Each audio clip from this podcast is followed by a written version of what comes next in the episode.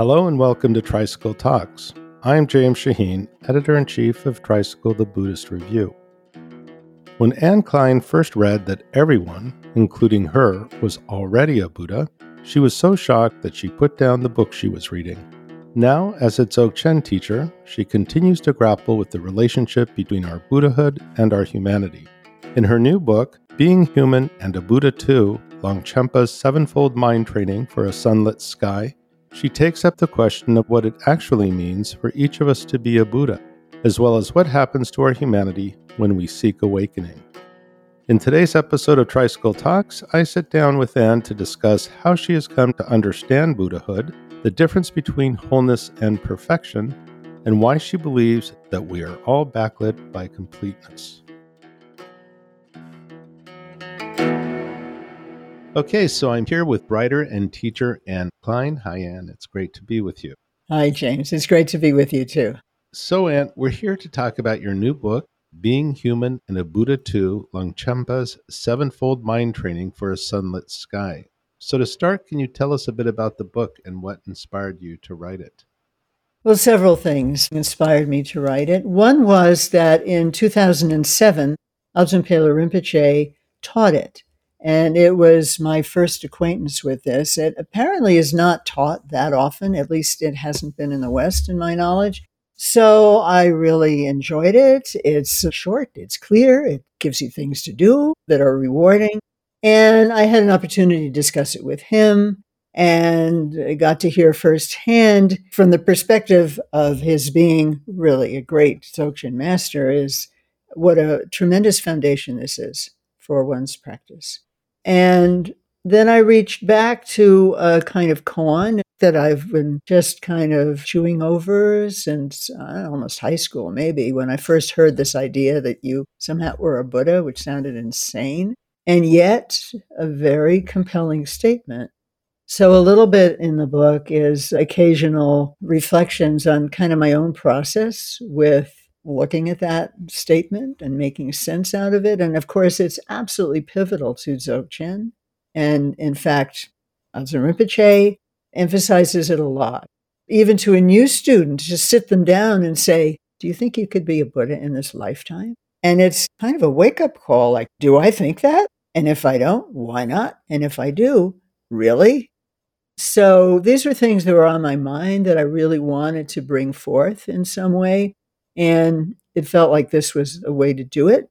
And also, the theme of wholeness is something I've been reflecting on a good bit. I wrote a short story called A Vow of Wholeness, which for me really was, you know, a vow to really try to explore the wholeness that the traditions tell us is there.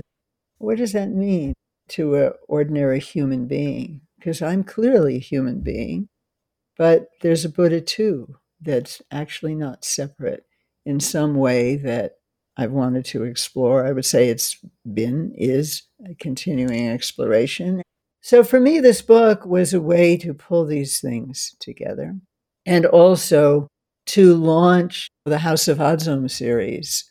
It's the first book that has a significant portion from Adzom Pela Rinpoche, who is, by all accounts, really one of the great Dzogchen masters of this time in Tibet.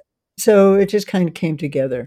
So we'll get to Adzom Pela Rinpoche and Jigme Lingpa and Longchenpa further on. But you write that Dzogchen understands all paths to move toward a natural state of wholeness, like rivers seeking their ocean, or pained and promising humans like ourselves, contending with something at once utterly foreign and also inseparably intimate with our human being. Can you say more mm-hmm. about this state of wholeness? So, a state of wholeness is one of the great central symbols of Dzogchen. For example, the vast ocean. There are waves that are catastrophic, there are little ripples, there are changes in color, there is water crashing on the shore, but it's all unquestionably ocean. The ocean is whole. I think that's one of the reasons humans love to look at the ocean and the sky, because somehow the sense of the usual sorts of me, that sort of dissolves just naturally, or, or I would say it softens. You know, there's still some kind of subject object sensibility there, maybe, but it softens. And there's something about that that I think as a species we fall in love with. We love that vastness. And it's a very intimate connection at that time. And it's radically different experientially from looking at a computer or looking at cars or most of the things that we look at most of the time. So I feel like it's a actually very deep yearning to have this. Some people might use other words, might use the word beauty, for example, or heartfelt. And all of these sensibilities seems to be nourished in an experience of wholeness. In fact, you say that we are backlit by wholeness, and this is already accessible to each of us. Yet the book also describes a very highly structured path of practice. This may seem paradoxical. If we are already whole, then why do we need such structured and specific practice? And how do you understand the relationship between wholeness and the path of practice? It's a central paradox of the path not only in Dzogchen, but I think it's particularly vivid in Dzogchen. You're a Buddha, we're told from the beginning. You also don't understand that. How can that be? How could that which is utterly perfect, the ground of everything, the real realm, the Dharma Dhatu, that is whole, and everything arises in it. Everything arises in your experience also. Your experience is, in some sense, the expanse in which everything arises. This is not an esoteric thing. You're happy, you're sad, but it's all part of the domain of your experience. Or if you look at something, anything, this computer, my thermos, can you separate your knowing consciousness, the knower, from the thing you're looking at? I don't think so. You're shaking your head. Most of my students who never heard anything about Buddhism I'll bring this up very early sometimes, and they're all like, mm, I don't think so. And that's an extremely important recognition because that's where wholeness lies. And perhaps one of the reasons we love to look at the sky, the ocean, mountains, is that we get a sense of unfrittered, unelaborated, as they say. I like to say, free of frills. Mm-hmm. The moment can be a portal to the wholeness that's there. So, those are some of the ways that I think of it. So, really, to come into wholeness is greatly advanced, that process by looking at the mind in very particular ways. The mind can do anything, it is of infinite variety. And that's kind of important to see. This kind of wholeness is the ultimate creative space. Everything arises in it, never leaves it. So, Practices like we have in the seven mind trainings, for example, will call on us to do to actually think about certain things, like impermanence. That helps. It helps open our radar to flux and change and lightens up a little bit our projection on things and desire for things, especially me, mine, to be permanent, feel that they are permanent. And then it takes us through various kinds of permutations using vivid imagery, using the imagination, allowing things to arise in fullness of color and drama and emotion, and then dissolve. And it's seeing that kind of process over and over and over again in daily practice that really opens up to the wholeness, the ground that is actually always there and never shaken, and nothing ever happens to it. But a lot of stuff happens in some sense, and we can't ignore that. Maybe that's the important thing to say. You know, life is not just looking at the sky. The sky has clouds, the ocean has waves. Wholeness without arisings in it wouldn't be wholeness, it would be some kind of exclusive zone. So it's partly to really reckon with that experientially. One of the ways I looked at it was you have this wonderful description of yourself as a young woman, and you serendipitously stumble into that state of wholeness or connection with it. And the way I look at it is yes, I think most people have an experience like that. And then we wonder how does one cultivate a state of mind in which that is more likely to happen, in which that connection can be strengthened so we can come back to it more easily. Even as children, sometimes we dip into that state. We don't know what it is. But I understood the practice as recognize that and connect with that. Yet, you say that wholeness and connection are central to our existence, but we rarely live as if they are. Can you say more about what you call our unwieldy sense of separateness? How does this separateness cause our suffering, and why is it so easy to get stuck there? In other words, not find our way back or not even recognize that we're already whole? Very simple question, of course. of course. so, this separateness operates on many levels. Just the sense of, hey, look over there the birds are over there. Right away, there's a there, and once there's a there, there's a here. So the dualism, the sense of separateness, the sense of two-ness gets more and more reinforced. There's a you and a me. Already the stage is set. There's separateness. Of course, sometimes there's connection also. And one of the reasons I think that connection of many kinds is such a blessing is because it does soften our terrible sense of aloneness. So we don't want to be alone. We don't really want to be separate in a way that makes us feel a stranger in the world in one sense or another, which happens a lot. It's the cause of the greatest divisions in our society as these separations grow more powerful and tremendous suffering just because somebody looks a little different or thinks a little different. And suddenly they're your enemy and you have to spend your whole life fighting them. Even more than that, in a way, what I'm thinking of is a separateness from one's own experience, just on a very simple level. Most of us, most of the time, don't really know how we feel and what we feel. We're in our heads a lot. And being in the head keeps us active and lively. But, you know, without being also in the body, you really don't know what you feel. Don't feel things in your head. You know things in your head. And one of the things that I've discovered, to my great surprise, but now I think it's very common, is how frequently one confuses thinking with feeling. And that comes up a lot. Some people honestly don't know the difference. So you'll say, How does that feel to you? And they'll say, Well, it's a nice day. They'll describe some kind of a describable thing, but it doesn't tell you or them anything about how one feels. So Part of practice, it seems to me, is to really get in touch with what one is feeling. So, mindfulness practice does that. Practices where you feel you are encountering a special being, which is very common in Mahayana, especially Tibetan style practices. Traditional practices of cultivating equanimity, for example. Oh, I'm equanimous. Mm-hmm. Most people will say, watch yourself through the day. Or even the classic example of bringing to mind someone you really like. Notice what that feels like. Not get caught up in why you like them and so on, the story, but how does it feel? Is your body more or less relaxed? Is your breathing more or less maybe deep? Or whatever it might be. Then think of somebody you really don't like. How does that feel?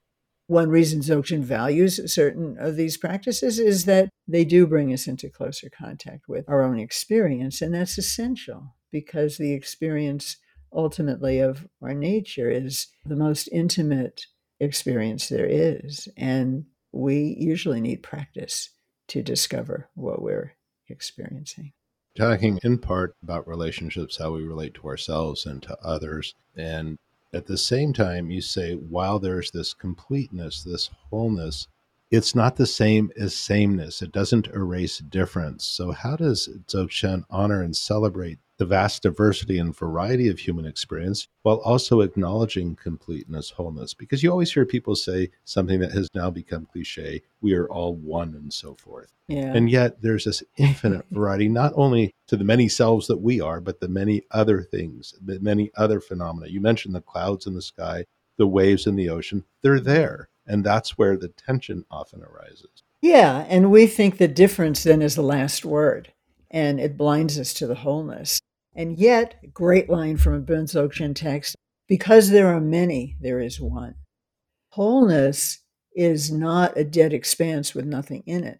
Wholeness is the open space in which everything occurs, which is boundless, which is unlimited and in which anything can occur without in any way leaving that state of state, place, unnameable, unthingable wholeness. And this is actually very central to the Longchenpa's approach that nothing ever leaves this state. It's like, well, again, the waves in the ocean. They never leave the ocean. The clouds never leave the sky. They arise there, they dissolve into it, they don't disrupt it. And in some ways, the more clouds and lightning and thunder and rainbows and birds that you can see in the sky, the more you can appreciate its openness and its boundlessness. So it is often said that for a pretty developed practitioner, not so immediately, the more activated your mind can be in a certain sense, the more you can see, yeah, but that wholeness is not getting disrupted. So it's very important to recognize that variety is like the blossoming of wholeness. And the creativity, therefore, Kunjed Gyalpo it is called one of the great Dzogchen Tantras, is called, uh, translated as the all creating majesty. That which actually is the source of everything. And its greatness is there, its majesticness is there. The Chen of Dzogchen, Dzog meaning perfect or complete, Chen literally just meaning great, means it's great because there's nothing outside of it. Nothing. Not your worst enemy, not your worst fears. It's all the wave in your ocean. Right. In fact, you refer to Dzogchen's radical inclusivity. So that in that wholeness, yeah. there's this inclusivity. So you say that in Dzogchen there is no barrier between ordinary and awakened conditions, and human and Buddhas are simply different ways of arising from the general ground of being. Can you say more about this? What does it actually mean for there to be no barrier between ordinary and awakened? At different levels, it means different things. So, at the very ground of everything, there is not yet any division into human Buddha. In other words, there's something there that's not really anything, but nonetheless from which everything comes forth Longchenpa says this in exquisite poetry over and over and over again. And that's really kind of as deep as we can get into our nature or our existence. And then, you know, an ocean can divide, and at some point, something happens that's part of the ocean's process. The earth has moved in a certain way, or a dam has built up, or something has happened, and the streams go in different directions. And one goes through mountains and one goes through valleys, and they're like completely different. But there's still ocean, actually. But one forgets. We forget. We are so entranced by the objects of our senses that we think they're separate from our senses and not part of the sensory awareness arena that is associated with our senses. They're arising right there. They're not outside our ocean of experience ever. Again, we come back to the no separation between the knower and the known. It's something I've talked yeah. to Ken McLeod about. And likewise, the sense of separation, negative sense of separation, which we feel lonely and cast out and at odds with the world, is not to be confused with variety or extraordinary diversity of experience. You write that only a wisp separates Buddhas and humans. And it is this sense separation from our birthright of wholeness that causes pain. So, what does it mean for us to be just barely separated from Buddhas, and why does this cause us so much pain? Oh, where to start? So, this wisp, it's not even a wisp, really. It's not really anything. But for us, there's a collapsing of attention and a collapsing even of a sense of existence into the moment of this wave, this conversation, this piece of food. This is what there is. And somehow we forget about everything else that actually makes this possible. You know, even if we think of it in terms of dependent arising, which is famous throughout Buddhism, as we know, the food we eat, it connects us back to the beginning of time. We don't think about that. We lose that openness. But you don't have to lose it. I mean, it's not easy not to lose it, but one can meet practitioners and it just being around them, it's quite clear they're never losing it. It's all the play of clouds in the sky. It's all the waves in the ocean. It's all unfurling within one's own intimate expanse. And intimate and vast are commingling. And that's also very important. Very intimate, and it's also infinitely vast. And we tend to get stuck in one or the other. Let's take a quick break and we'll be right back. For the past 32 years, Tricycle the Buddhist Review has been a leading source of Buddhist news, culture, and conversation. When you become a Tricycle subscriber, you'll enjoy quarterly issues of the print and digital magazine, plus so much more, including monthly Dharma Talk videos, film club screenings, virtual events, online course discounts, and access to our 32 year archive. Subscribe today for as little as $6.99 per month at tricycle.org slash subscribe. That's tricycle.org slash subscribe. Now let's get back to our conversation with Anne Klein. You note that when you first read that everyone, including you, was already a Buddha, you were so shocked that you put down the book you were reading. What was so shocking to you then, and how have you come to understand that statement now? Well, really, I'm a Buddha. I mean, I can barely you know, get through the day. Yeah, I have a hard time with that. On the one hand, it seemed ridiculous, but I put the book down. I didn't throw it away because I guess at some inchoate level that maybe over the decades is getting a little less inchoate, it rang true. If I look back, there was something compelling about it. In one of my classes at Rice, I did, it was a small class, and I did something that I'd never done before. We had been doing exercise together, various kinds, and I asked them to sit in pairs and say one person to the other, You're perfect. And right away, one student said, I can't possibly say that to anyone. And I don't want them to say it to me because I know that's not true. And she had her religious faith had taught her that, and she was just not going there. I said, okay, you don't have to believe it's true. What you're really just doing is giving this person an opportunity to feel whatever it is that they feel. So then afterwards, I asked them, well, what happened?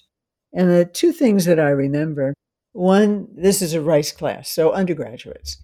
And one student said, How can I be perfect? I didn't turn my last paper in on time and how to explain that that's not the dimension. Making mistakes is not a violation of the kind of completeness or perfection that's being talked about here. And I think that's hard to communicate.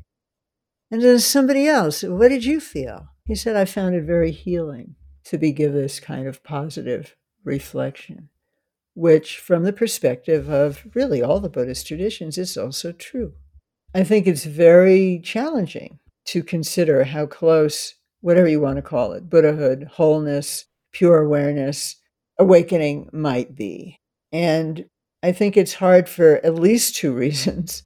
One is that it's very, very poignant to feel this is so close, and yet I can't get it. It's just hard to believe.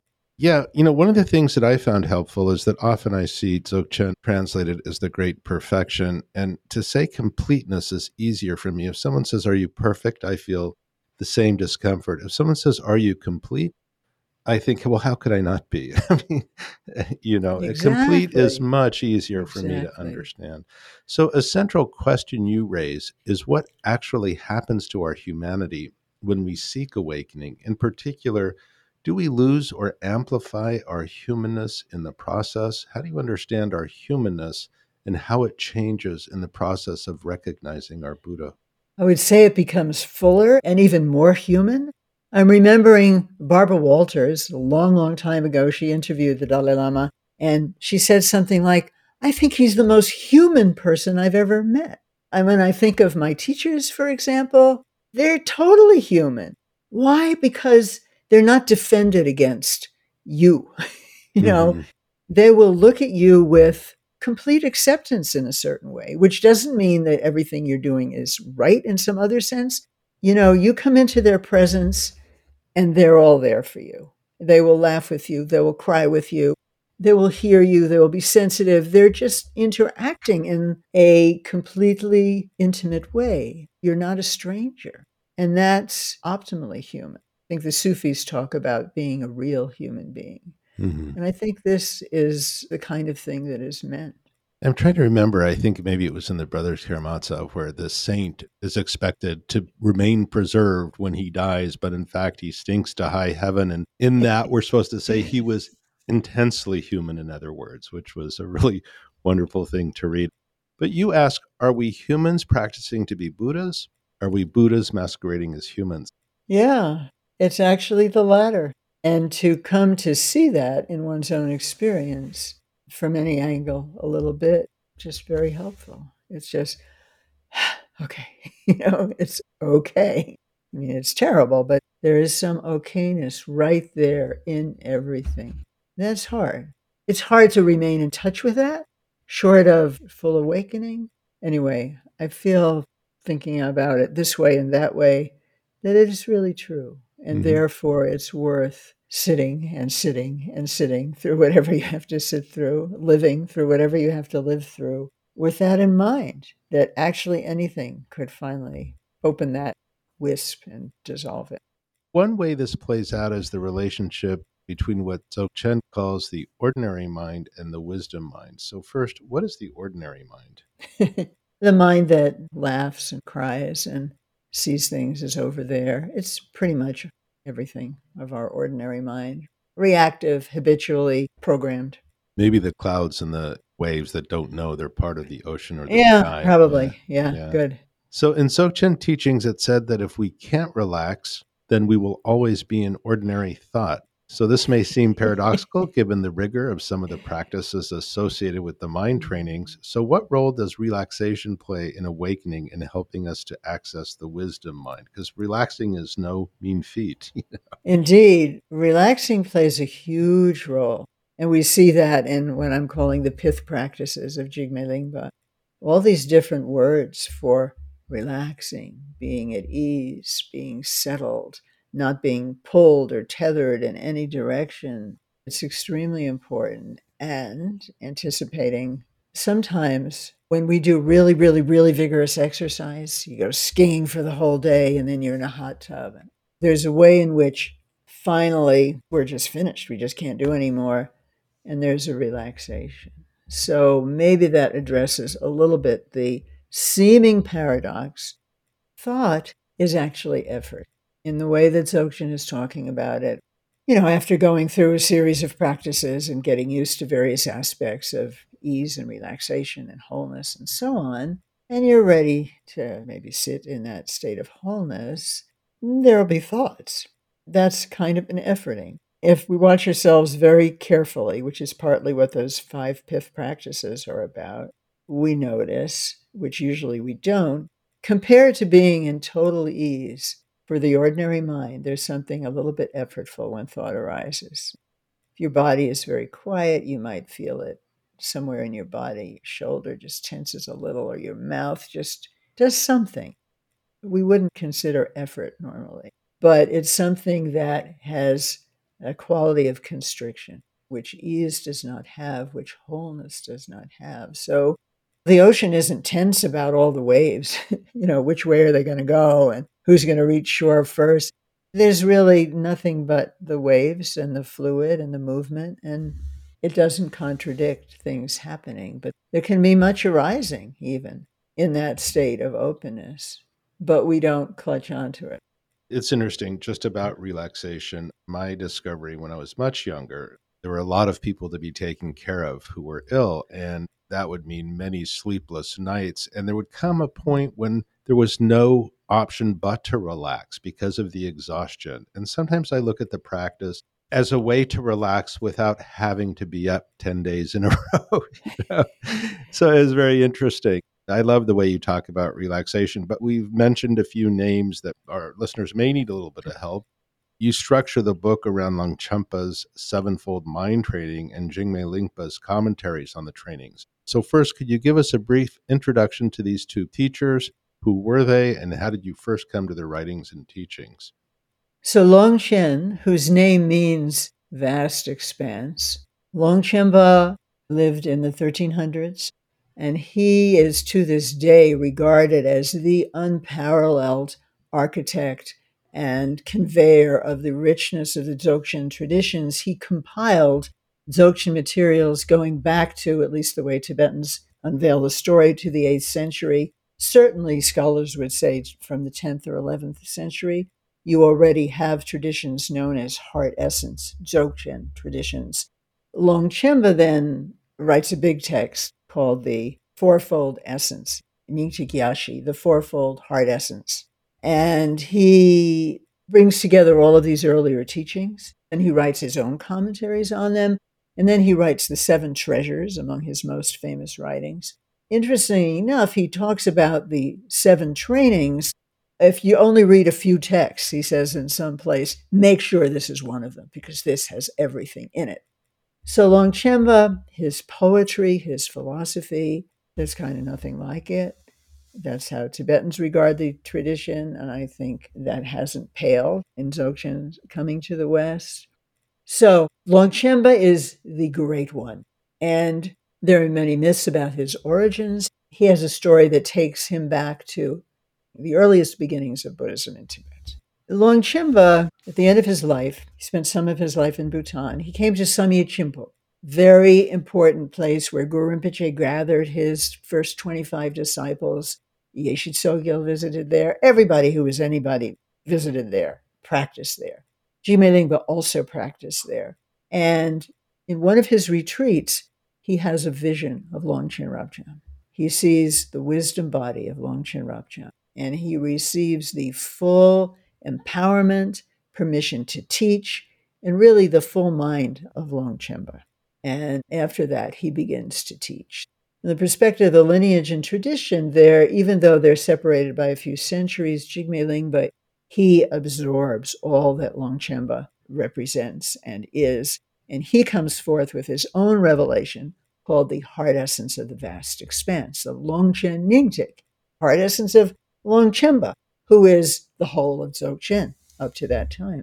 And when I first visited Samye Chimpuk on a pilgrimage, and I happened to meet someone who said, You know, a great Lama has just come here and you could go see him. And that's when we met Adzom Rinpoche, who was then identified by his cousin, who read a litany of his previous incarnations, one of which was Jigme Lingpa. That was a very heart stirring moment. He became my teacher from that time. That formed a tremendous connection, which fortunately continues. Okay, we can go into them in more depth, but briefly, what are the seven mind trainings and what do they aim to cultivate in a practitioner? Because the seven mind trainings of Longchenpa are really later what Jigme Lingpa and Adzom Rinpoche are sort of building on. Is that right? Yes, that's right. And it goes back even further than that. The seven categories come from the soul child. It's an ancient tantra, which actually lists these. At the last minute, Wisdom asked me to ask Rinpoche if he would write something like praising the book. He sent a poem about the book, the seven trainings. And I would like to read two verses, if I might. Mm-hmm. When you mind train to discern mind and its nature, all untoward thoughts hanging on to self are finally free in their own ground. I have no doubt. Naturally seeing reality is astounding. I'm amazed. Practicing just this way, dissolve your ideas into their ground the frill free sheer form, Dharmakaya. Let the uncontrived, incalculable way things are, wholly free of contrivance, be a rich, serene stillness. So I would say that that describes what they do. And these seven trainings, they begin with training in impermanence. So, one of the things that happens that's unusual, mind training is a very important genre from India. And this mind training is therefore part of that genre, and yet it has some unusual features, especially in the way that Jigme Lingpa unfolds it. All Longchenpa says really is to learn to recognize that whatever you see, there's outer, inner, and secret impermanence. There's changes in weather, changes in leaves the flux of your thoughts is a kind of subtle impermanence. Jigme Lingpa creates these vignettes, especially in the first three. And to my knowledge, and I've asked around other people who have read more widely in Lojong mind training than I have, this is unusual. He creates a vignette where you imagine that you find yourself somewhere, you have no idea where you are, you have no idea how you got there, you're alone, the wind is blowing, it's kind of horrific. It's existential aloneness writ large. And these people come by and they say, Hey, we're going to go look for a jewel. You want to come with us? And he says, Yeah, okay. And they go. And of course, it's a harrowing journey. And the waves of this ocean, which represents samsara, are frightful. And finally, they're just in a little rickety boat. The oars break. He's terrified. Oh my God, I'm going to die. I'm never going to see my family again. This horrific fear. The boat breaks. He's really on the edge of death. And just at that moment, Guru Rinpoche, who of course is the constellation. When I talk about this in general, I just imagine an orb of light. And Guru Rinpoche says, You've really been a fool. You thought that life was about getting some kind of jewel, something you would call a jewel. You've risked your life for nothing, and you've never thought of impermanence. And here you are, you're on the cusp of death, and you are just desperate. And then somehow something cracks, and light comes forth from Guru Rinpoche. You melt into light. Your mind becomes one with Rinpoche. You have realized your completeness, your wholeness, just like that. And you're free. You're free from samsara. So, this kind of vignette is, to my knowledge, not part of mind training. One of the things that, if we look at it closely, as I describe, it really takes you through all nine vehicles from the beginning of the path to the end. Nyingma, the ancient ones, famously divide the entire corpus of the teaching into nine vehicles, but we can reduce that to Sutra, Tantra, and Dzogchen. The worry and thinking about impermanence is Sutra. The encounter with a deity and melting into a deity is Tantra, very simple creation completion phases, dissolving into space. Then Jigme Lingpa says, Now let all of this go. You've been through all that. And give up all thoughts of the past, present, and future. Relax, be open, and just be aware of movement and stillness. And that potentially, over time, really opens to Dzogchen's understanding. There's movement and there's stillness. Maybe they aren't contradictions. Maybe they don't disrupt a wholeness of which they are, of course, a part, and yet there is movement and stillness and wholeness remains. It's all there. And I think it's Jigme Lingpa who says to move through all nine vehicles in one sitting, that's a great practitioner. Which I think is another way of saying, hey, Buddhahood's not so far away. Right. And I think in Zen also they have statements like that. You've just told a story and you have talked in the book about imagination. And many of the trainings rely on imaginative practices. And as you write, is it possible to attain something we have not imagined? So, can mm. you say something about the role of imagination in these practices? How do the mind trainings ask us to imagine possibilities beyond our habitual range of experience? Well, they do ask us to do that. And the very fact that you can somehow imagine it maybe shows the infinite scope of the mind. Imagining isn't the same as being it. There's a movement, we call of it a movement from seeing to being. Imagination can expand the horizon that we live in. Imagination is a natural human expression of creativity. Little children imagine. We imagine all the time. We imagine in ways we don't know that we're imagining. We imagine that we're real. We imagine that we're permanent. But that is not what is meant here. It's important to distinguish between daydreaming and what we could think of as a trained imagination. I'm training myself to think about impermanence. I'm training myself to feel that, hey, this isn't flesh, this is light. Now, that may be easy, or it may take time, or it may be both. It may be easy and it may get even more powerful over time. We have mind, we have imagination, and meditation is a full being process. It's not just in the head, although it may stay there for a long time, but it's really not. It's a full body process. A lot of imagination has to do with reimagining, re experiencing one's body, to imagine it as light. I mean, there are many practices where Buddhas melt into you and you melt into Buddhas and then into space and over and over again. And I think this is a way of helping one to imagine and feel into this no boundaryness between being ordinary and being human. They flow into each other. That is over and again. There are infinite practices that one way or another ask us to imagine that. And I think that that has the potential, even neurologically, to shift how we experience things over time. In addition to the focus on imagination, some of the later mind trainings focus on the body. Can you say something more about bodily practices of the later mind trainings? How do they facilitate deeper meditative experiences like bliss, clarity, and non conceptuality? Thank you for asking that. That's so important. This is the seventh mind training, so it's a kind of culmination. And really, it is a tantric practice. It is the basis of what are called the channel and wind practices, Tsalung practices really part of the very esoteric corpus of Tibetan practice. How do they help us? They help us go deeper into the body. An ordinary mind, I would say, lives more or less on the surface of the body.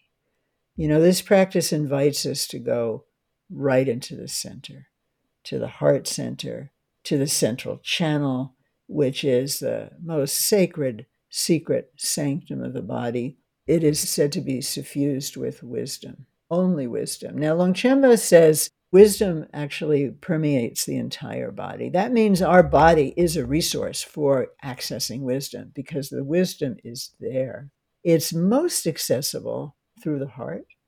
And the heart is the center of the vertical rise of the central channel, which in ordinary life, I mean, nobody ever told me to pay attention to my central channel. We do think about the spine and sitting straight, which in a way is very much related. I would just say it's a way to get more deeply into the body, which will yield uh, more subtle types of experience. I can feel my hand moving, but to go deep inside, maybe whatever movement might be there is stiller, or maybe there's space there. And we find places to rest in the body. So, as in Zen, Zen calls the Dantian, the Tibetans call the Do, that's also Dube Do, where the three main channels meet actually deep in the navel. So this is part of tantric physiology. Longchenpa talks about it.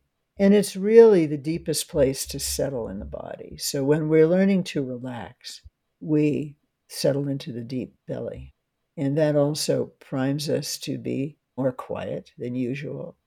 And that quiet allows more clarity which allows finally to rest in a state. There's bliss, as you mentioned, there's clarity. Bliss is naturally part of our physiology, and it's understood to just naturally emerge when the conditions are right. And posture is one way the conditions are right, and that's why posture is very important in all of the traditions. Sitting straight at the very least, because that allows a flow of energies through the body and ultimately, mind is always moving through energy. So, the way the energy moves in the body is very much affects the mind. When the energy is more subtle, the mind is more subtle. So, we go into the body and find subtlety there and wisdom. You mentioned non conceptuality, and in that embodiment, that very deep embodiment, it seems to be where knower and known disappear. Exactly. It seemed to be what you were describing. Exactly. It's so important. The more esoteric you get in the Buddhist tradition, the more important the body becomes. These practices that are intimated here in the seventh training are really a portal, and maybe more than a portal, to the kinds of practices that certain Tibetan practitioners will develop enormous expertise in over years. And really, they just move differently.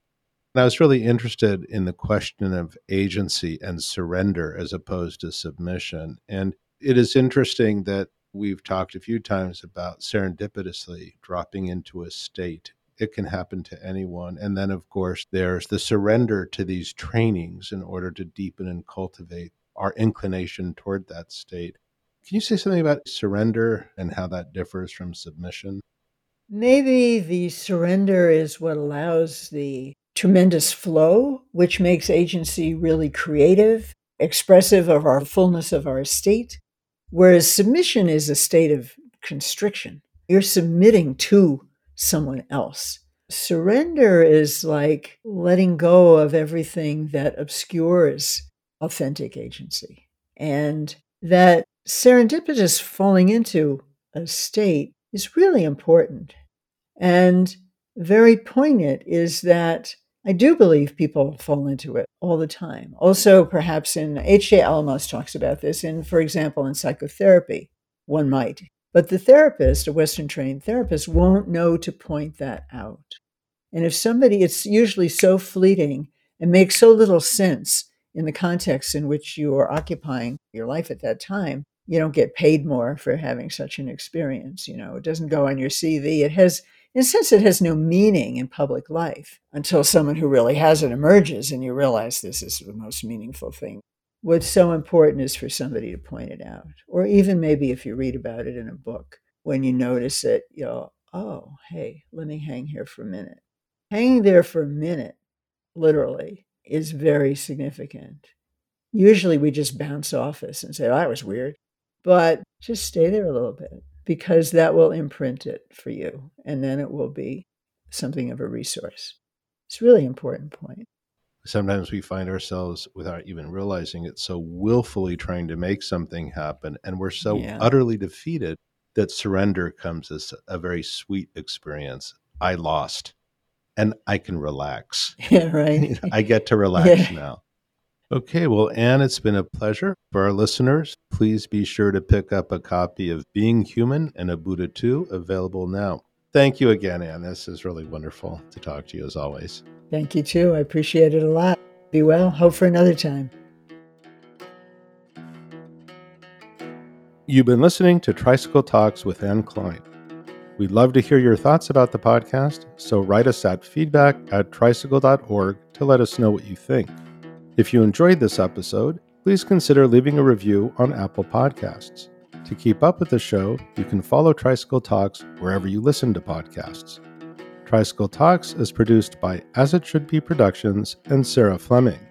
I'm James Shaheen, editor in chief of Tricycle the Buddhist Review.